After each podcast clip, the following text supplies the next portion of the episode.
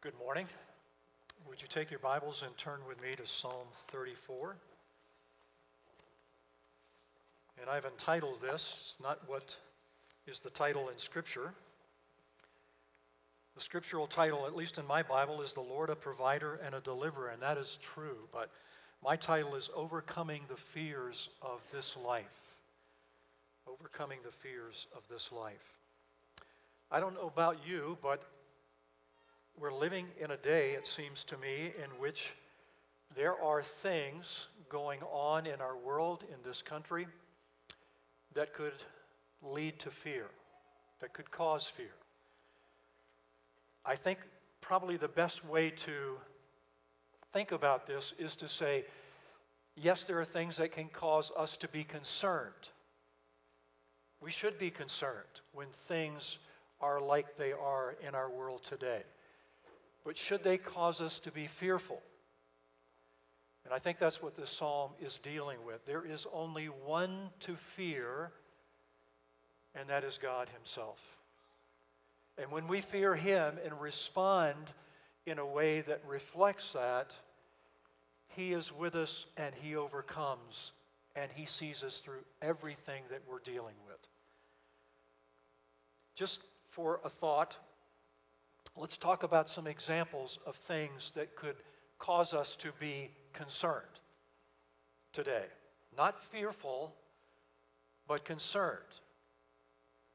One of those that I want to share with you is something I received from a friend in Florida, which he received from a friend in Australia.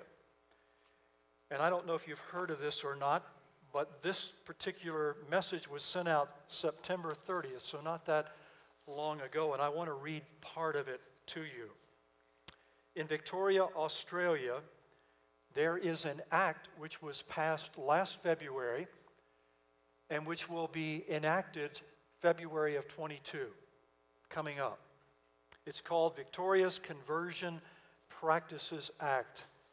And the title of this article is it is a genuine assault on religious freedom.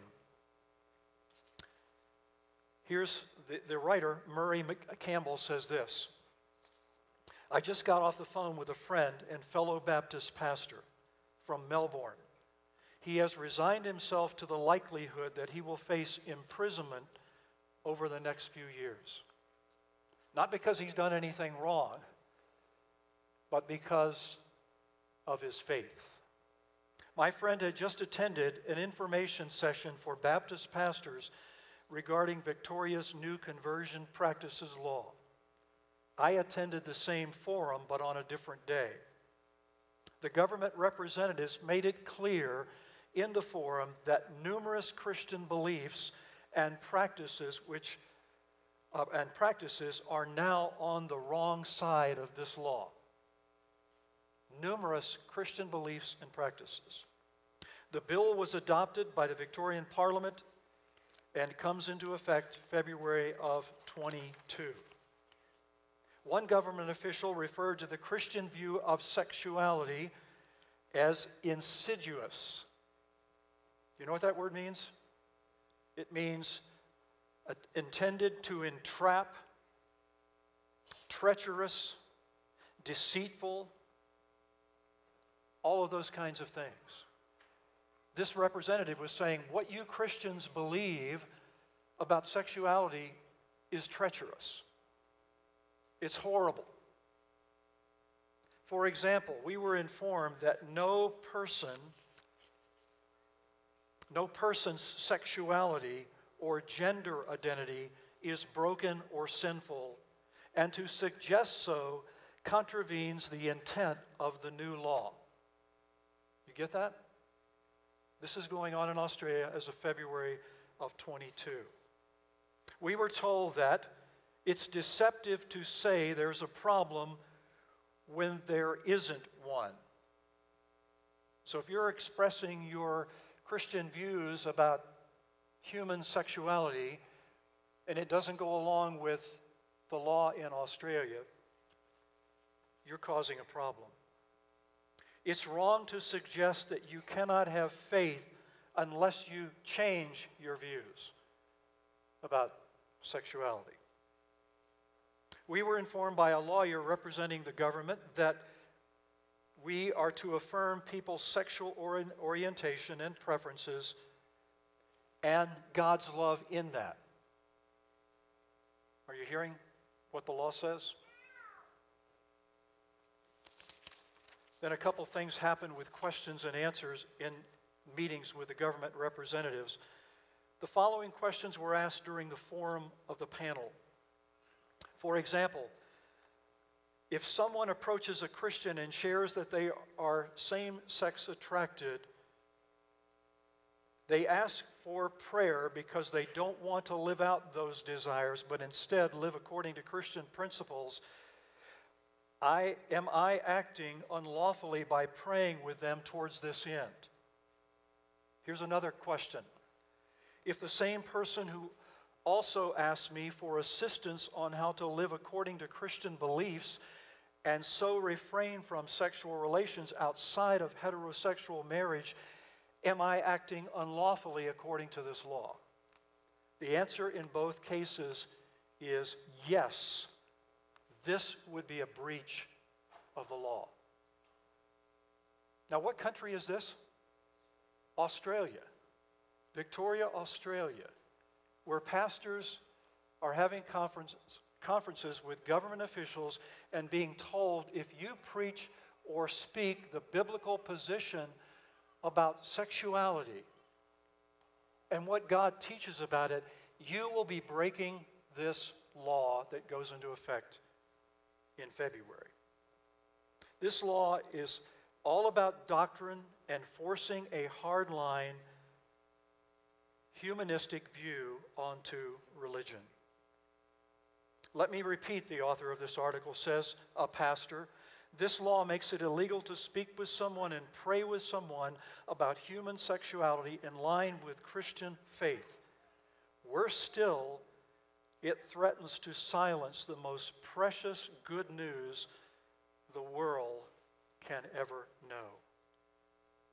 And here's the other thing Christians who disobey this law can be put in jail. If this is happening in Australia, starting in February of next year, how soon before you, how soon before this country begins to promote something very similar? How soon will it be before we hear if you talk about the biblical view of sexuality other than what we're telling you is acceptable, you could be put in jail. I don't think it's going to be very long. And I think already pastors and Christians in Australia are wondering what is life going to be like? They're concerned. But should they be in fear? Should they live in fear? Should they have sleepless nights over this law that's coming? Should we? I'm getting calls weekly now, just in these days in the United States, from people who are about to lose their jobs over the vaccine for COVID. One of those is my son, who just retired from the FBI. My oldest son, Dave, started a new job. He's been in it two months. It's a government contractor, and he says, Dad, I might be leaving this job because I am not going to put up with this kind of harassment and this kind of stuff that says I have to do something which is against my conscience or even against my belief about what the government can do. And he's a retired FBI agent. And I'm getting calls from people, even in this congregation, even outside of the congregation. I wrote one letter of character res- reference for a couple that I married and the wife asked for it because she works for an airline as a flight attendant, and they've told her after 25 years, unless you get this vaccine, which would violate her conscience, she's gone. So she wrote a letter asking for religious freedom to be honored, and I wrote a character reference for her.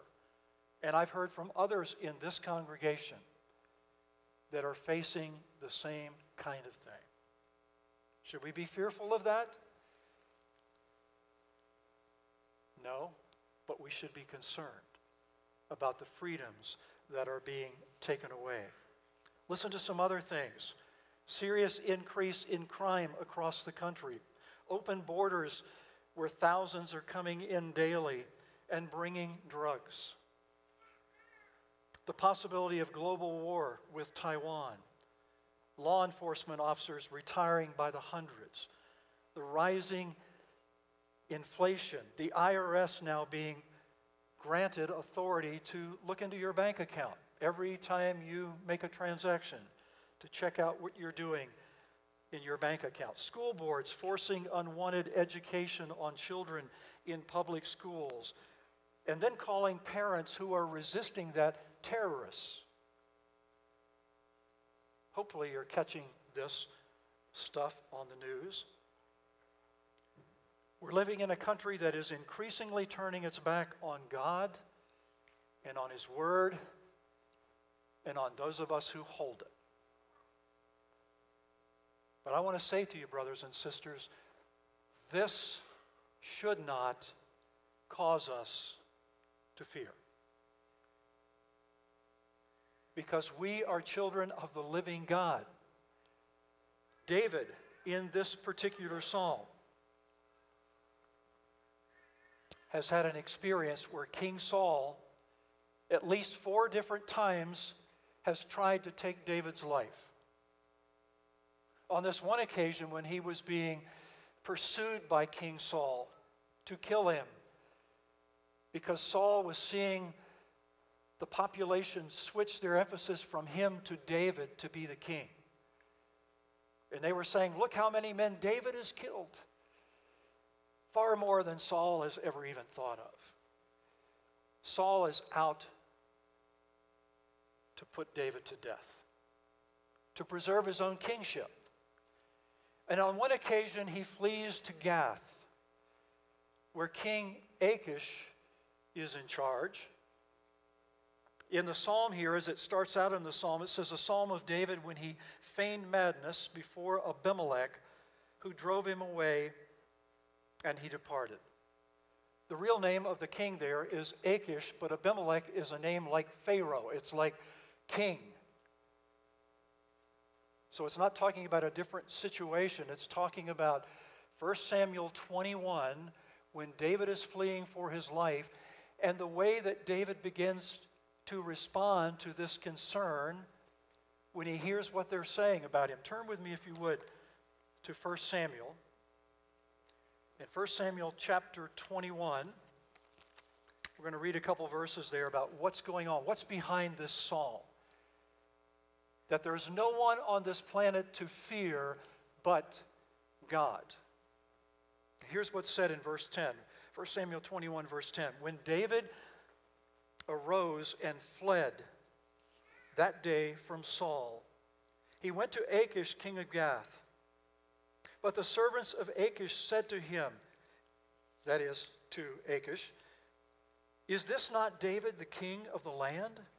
Did they not sing of this one as they danced, saying, Saul has slain his thousands and David his ten thousands?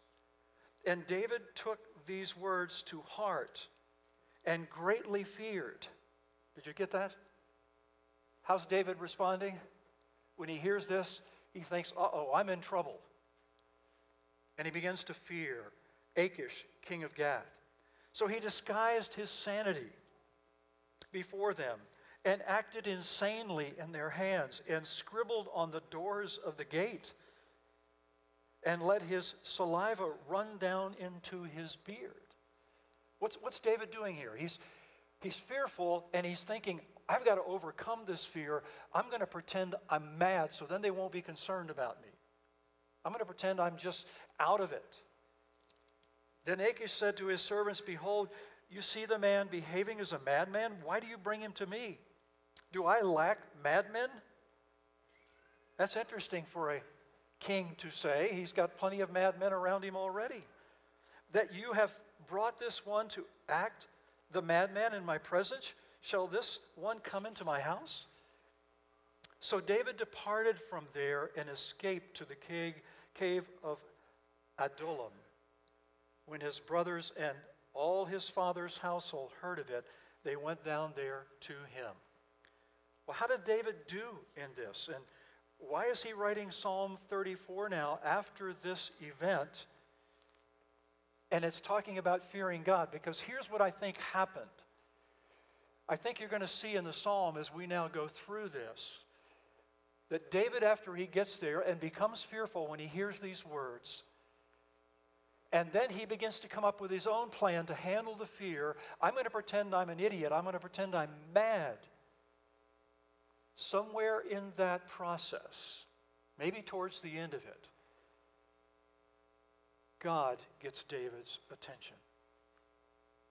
And Psalm 34 is that which comes out of it and is addressed to us. Folks, if you're living in fearful times, yes, be concerned, but don't fear what man can do to you.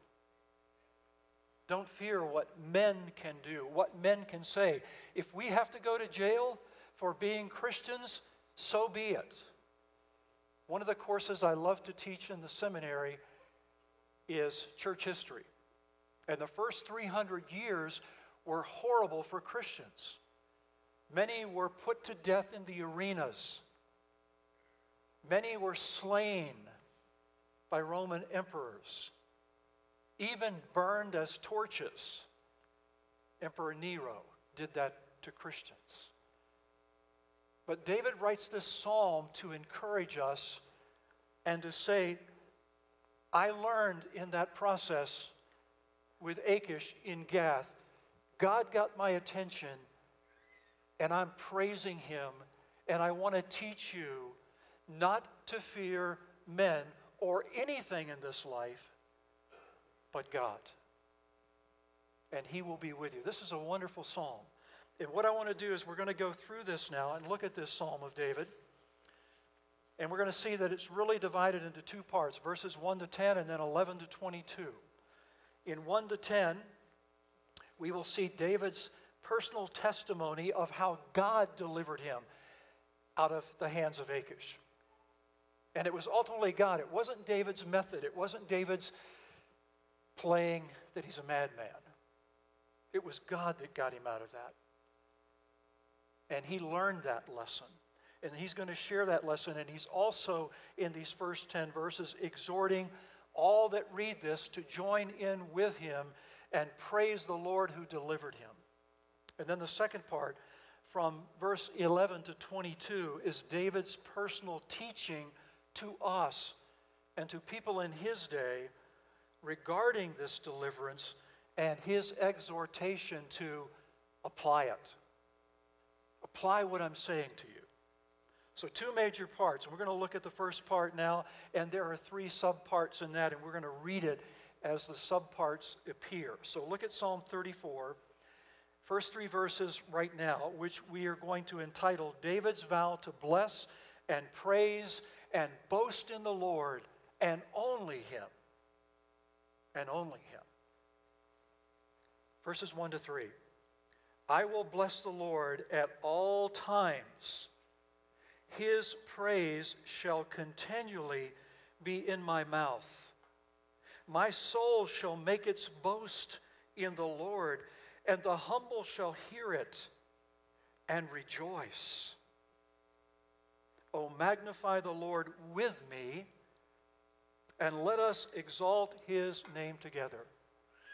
Now, this is the first part of, of the first half of this psalm, in which David is saying, Here's what I've learned in terms of fear, in terms of God, that he is my deliverer. Let's magnify him.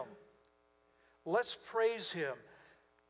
I will bless. The, the word bless here in the Hebrew means to bow down and to acknowledge someone as being very, very important. To acknowledge someone and adore him and put him first. And David says, I will bless the Lord no matter what because of what I've learned about Him. At all times, in everything that I'm going through, I will give honor to Him, I will adore Him, and I will praise continually with my mouth the Lord God. David had learned something in Gath. David had learned that, listen, my tricks and my deceit and my lying and pretending is not going to deal with my fear and not going to help me. But he'll tell us in a, in a few verses I cried out to the Lord, and he delivered me. So here we are. We're living in troublous times, and they could get worse before they get better. But do we give up? Do we stop sleeping because we're anxious? Do we fear? No. We keep praising God because we know this He is still on the throne. And He can still do everything that we need. We need to join David in this, and that's why he says, Oh, magnify the Lord with me, and let us exalt his name. There is no one to boast about but him. And the humble, the people who know I can't do anything for myself, but only look to Him, the humble get it. And we will join Him in praise. Then he comes to verse 4 to 7. David's recounting of his experience in Gath. Look at this now and think of what he went through when he was fleeing from Saul and went to Gath. He said, I sought the Lord, and he answered me somewhere in this whole mess of him trying to deceive and bring about trickery to get himself out of this, David finds out, no, this is not working. And he says, And I sought the Lord, and he answered me, and he delivered me from all of my fears. The fears that were causing him to do this play acting. He delivered me from them all. They looked to him and were radiant, and their faces shall never be ashamed. The question is, who are they? Who is that that he's talking about? I think I would agree with some who say, or most that I've seen, that would say he's talking about all others who have come to the same thing he's come to. When he says, I sought the Lord and he delivered me. And now he's saying, look, everyone who looks at him their face is radiant, and their faces shall never be ashamed because He delivers. He's the one that can, and the only one that can see us through these times of concern, or from the world's perspective, fearful times. Look at verse 6. He says, This poor man cried out, and the Lord heard him and saved him out of all of his troubles. Now, think of this what was David doing before his cry? Deceit, practicing deceit, pretending, coming up with his own method to get himself out of trouble. And in the midst of that, he recognizes this is not working. And he cries out to God.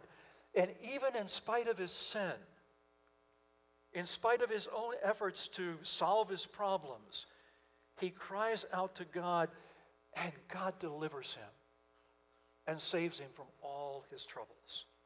And then he adds this as the last verse in this section the angel of the Lord encamps around those who fear him and rescues them. Did you get that? Many times in the Old Testament, it talks about the angel of the Lord and encamping around the faithful. And David's remembering that and he's bringing it up and he says, The angel of the Lord encamps around all those who fear him and he rescues them. Well, who's the angel of the Lord? The Old Testament me- mentions him numerous times, and many feel like it is the pre incarnate Christ. Pre incarnate. Before his incarnation, he was here on this earth defending his people and appearing. Think of that. When we cry out to God, He hears, He sees our need, He sees what would cause us fear. And when we cry out to Him for help and say, Lord, I only fear you, He meets that need. And the angel of the Lord encamps around about us. Now, the Lord is a man and He's God. And yet, the scripture says He, if this is indeed the pre incarnate Christ that was the angel of the Lord in the Old Testament, He encamps around us. When we cry out, He is there. And not only that, but He's there even when we're not crying out. He's encamping, He is with us. He will see us through. We can trust in Him. Then comes this, the next part in verse 8, in which we read this David's exhortation to the godly to partake of the same that he has. Listen to verse 8, and we'll read down to verse 10. Oh, taste and see that the Lord is good. How blessed is the man who takes refuge in him. Oh, fear the Lord, you his saints, for to those who fear him there is no want. Then he gives this illustration the young lions who are strong and, and vigorous and who are powerful, the young lions do lack and suffer hunger, but they who seek the Lord shall not be in want of any good thing. Even lions, he is saying, who are strong and capable, there are times when they're in want because they can't do it all on their own. But it's those who seek the Lord. Those who know they can't do it on their own, that they only have one that can intercede for them. And when they seek Him, they will not be in want of any good thing. David says, I want you to recognize what I've learned, what I've seen. When I cried out to God, He helped me. When I, as a, a, a poor, worthless man cried out to him, not capable of doing it on my own, he intervened. He came to my rescue. Know this, he says, that you won't lack for any good thing when you cry out to him. Then there's the second half from verse 11 and following. Really, we can divide that into two parts that deals with David teaching us how to fear God, what it means to fear God how we can be in God's camp, how we can know the angel of the Lord encamps around all who are his children and all who call on him. And then he gives this exhortation for us to apply that truth. So, verse 11 to 14, David begins by teaching what he means to fear God. Let's read those verses. Come, you children, listen to me. I will teach you the fear of the Lord. Who is the man who desires life and, li- and loves length of days, that he may see good? If that's your desire, you love life and you, and you want to see length of days to see what is good, then listen to what I have to say. I want to teach you about fear, the fear of the Lord. So he says in verse 13, Keep number one, three things keep your tongue from evil and your lips from speaking deceit. Now, why would that have been the first thing on his mind? What had he been doing before he cries out to the Lord? Being deceitful, lying, pretending, putting forth a false story. He says, Listen, and aren't we sometimes prone to do the same thing when we get fearful? Trying to make up something, trying to say something, even though it may not be true. It might be the thing that would help us at this moment. David says, Listen, when you, when you have proper fear of God, you won't be using deceit or speaking falsely. Keep your tongue from evil and your lips from speaking deceit. And then he says, secondly, depart from evil and do good. Depart from evil and do good. Can you think of anyone who lived that way perfectly in this life? Jesus Christ, whose image we are to be being conformed to, according to Paul in Romans 8 28 to 30. Be conformed to the image of his Son. Constantly being conformed. Do good. Do good. Depart from evil. Don't let any evil be in your life. You're serving the Holy God. He is here to be your helper and your deliverer, but you must walk with Him. You must turn from evil and you must do good. You must think like Jesus thought. You must walk like Jesus walked. You must talk like he talked. You must treat people the way that Jesus treated people. Turn from evil and do good. And then, thirdly, he says this seek peace and pursue it. You know, a few chapters, three chapters from 1 Samuel 21 over in, in 1 Samuel 24, David was learning to pursue peace, seek peace and pursue it. Do you remember in the cave, Saul came in when David and his men are hiding there? And David cuts off a piece of his robe, and the men say, Hey, look, God's given him into our hands. Let's do him in. What's David's response? This is the Lord's anointed. We can't do that. And then a little bit later, he reveals himself when Saul is out of the cave and he cries out to Saul, Why are you doing this to me? I had a chance to take your life, but I'm treating you the way God wants me to. He was seeking peace. He was learning that what pleases God is pursuing that, seeking peace. So if you want to fear God, have fear of God for what He stands for. Look to Him. Don't be deceitful. Do good. Pursue peace. Live like Christ and know this that the angel of the Lord encamps around you. And there is nothing that man can do to you that God doesn't allow. And He will deliver you. He will deliver you from all of your troubles. And then comes the second part, verses 15 down to 22. Let's take a look at that and read through that. And this is where he is proclaiming our response to God and God's response to us, both to the righteous and the unrighteous. David is saying, You want to remain unrighteous? You, you don't want to follow this and be fearful of God? This is what you can expect from him. But if you are righteous and you practice righteousness, here's what he will do for you. Here's where he is with you. Verse 15, and it's intermingled in here. The eyes of the Lord are toward the righteous, and his ears are open to their cry. Did you get that? The eyes of the Lord are always towards you as a believer, towards me, who are his children and he hears. His ears are open to when we cry to him in our need.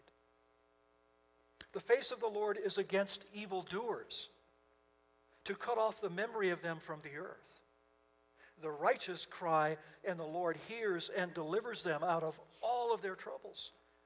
The Lord is near to the brokenhearted and saves the, those who are crushed in spirit.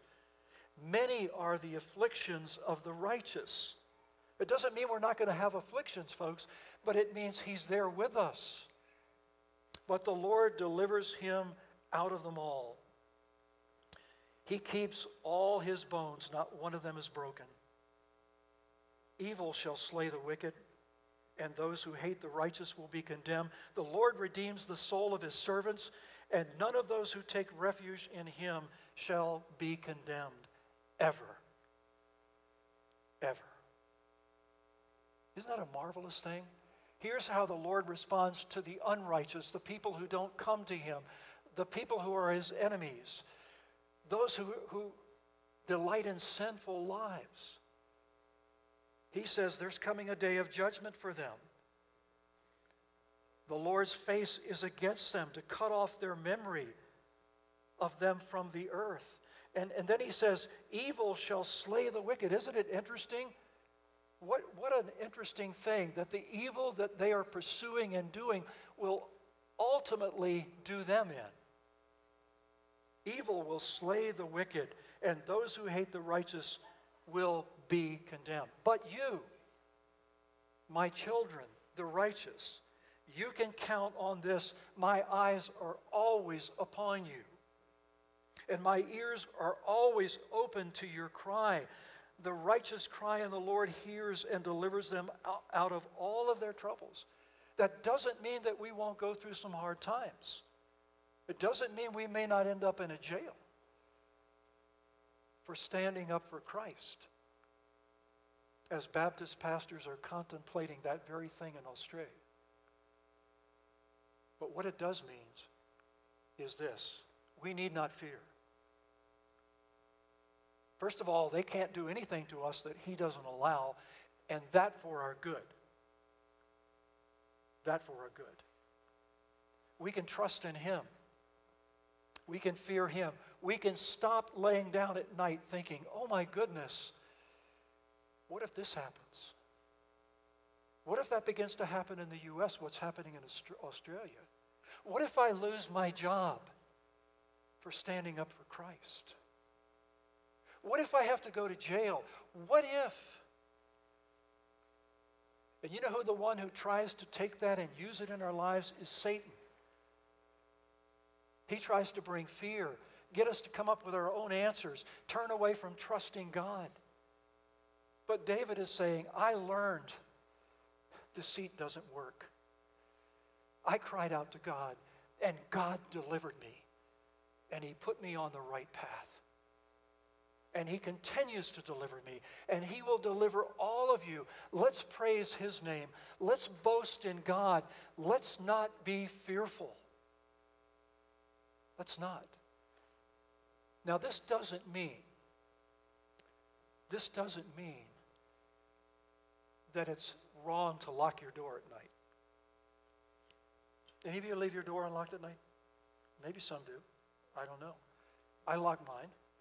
It doesn't mean that we don't maybe have an alarm or maybe a, a pistol nearby should someone break in the house and begin to harm our family.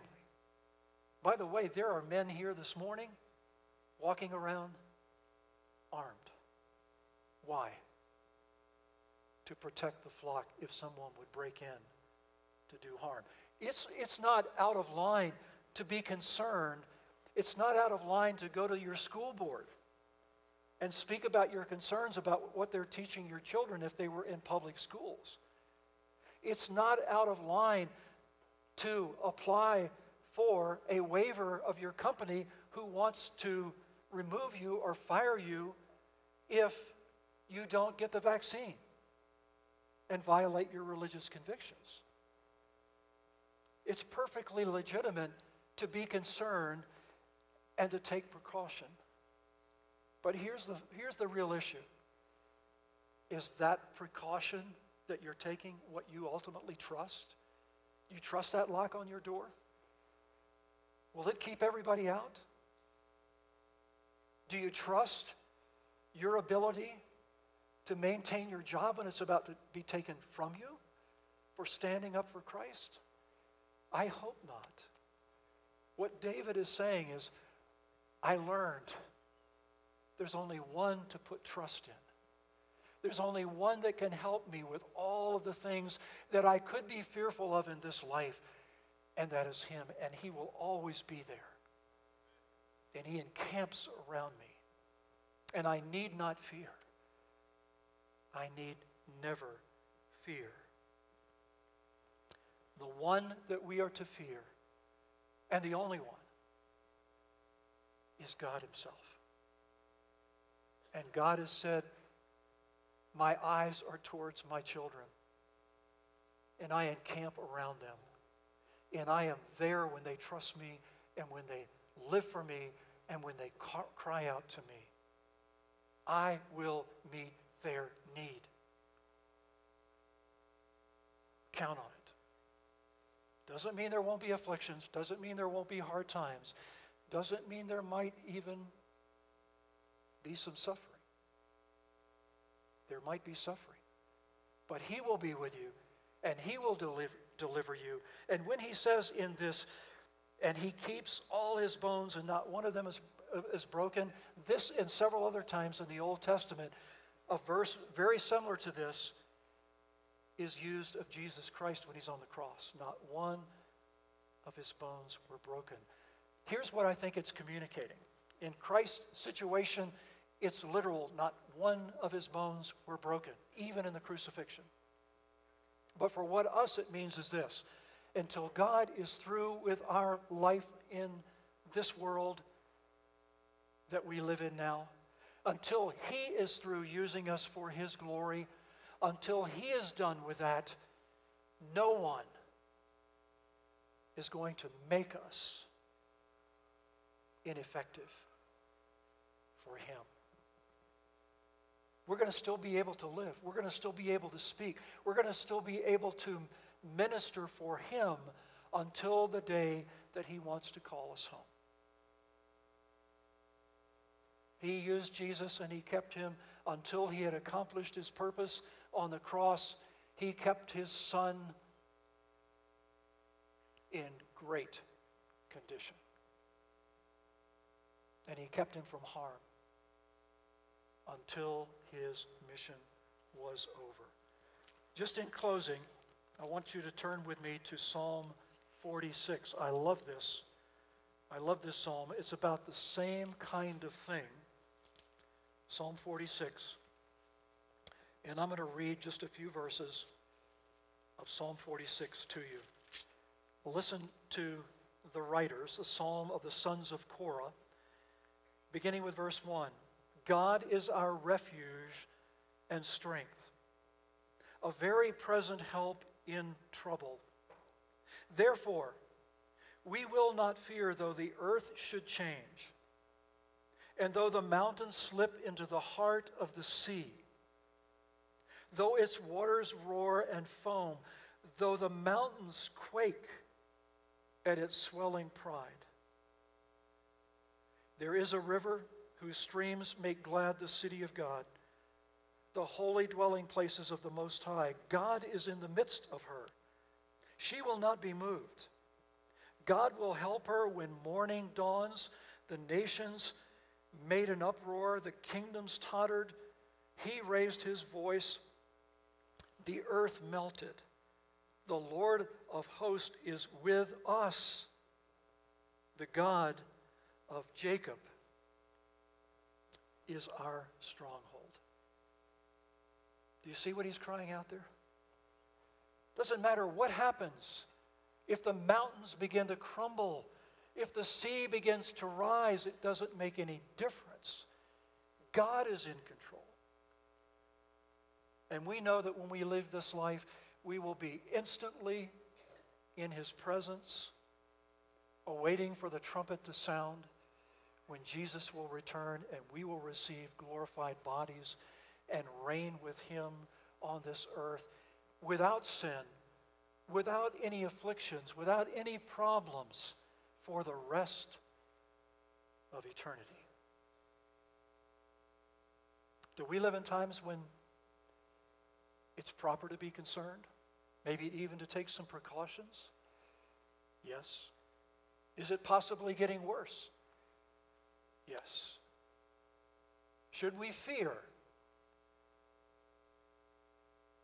Should we be afraid? Should we try to work it out in our own strength? No.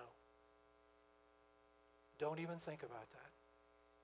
Cry out to Him whose eyes are already on you because you're His, and who is the one capable of seeing us through every difficulty, every trial, every tribulation, and all the way to glory. Are we going to do that, brothers and sisters? Amen. We need to fear none but God. Let's pray. Thank you, Father, for your words. Remind me, remind us all of the truth of what David is saying. Let us not trust in ourselves. Let us not be fearful of men. Let us fear only you and trust in you for our deliverance. We pray these things in Jesus' name. Amen.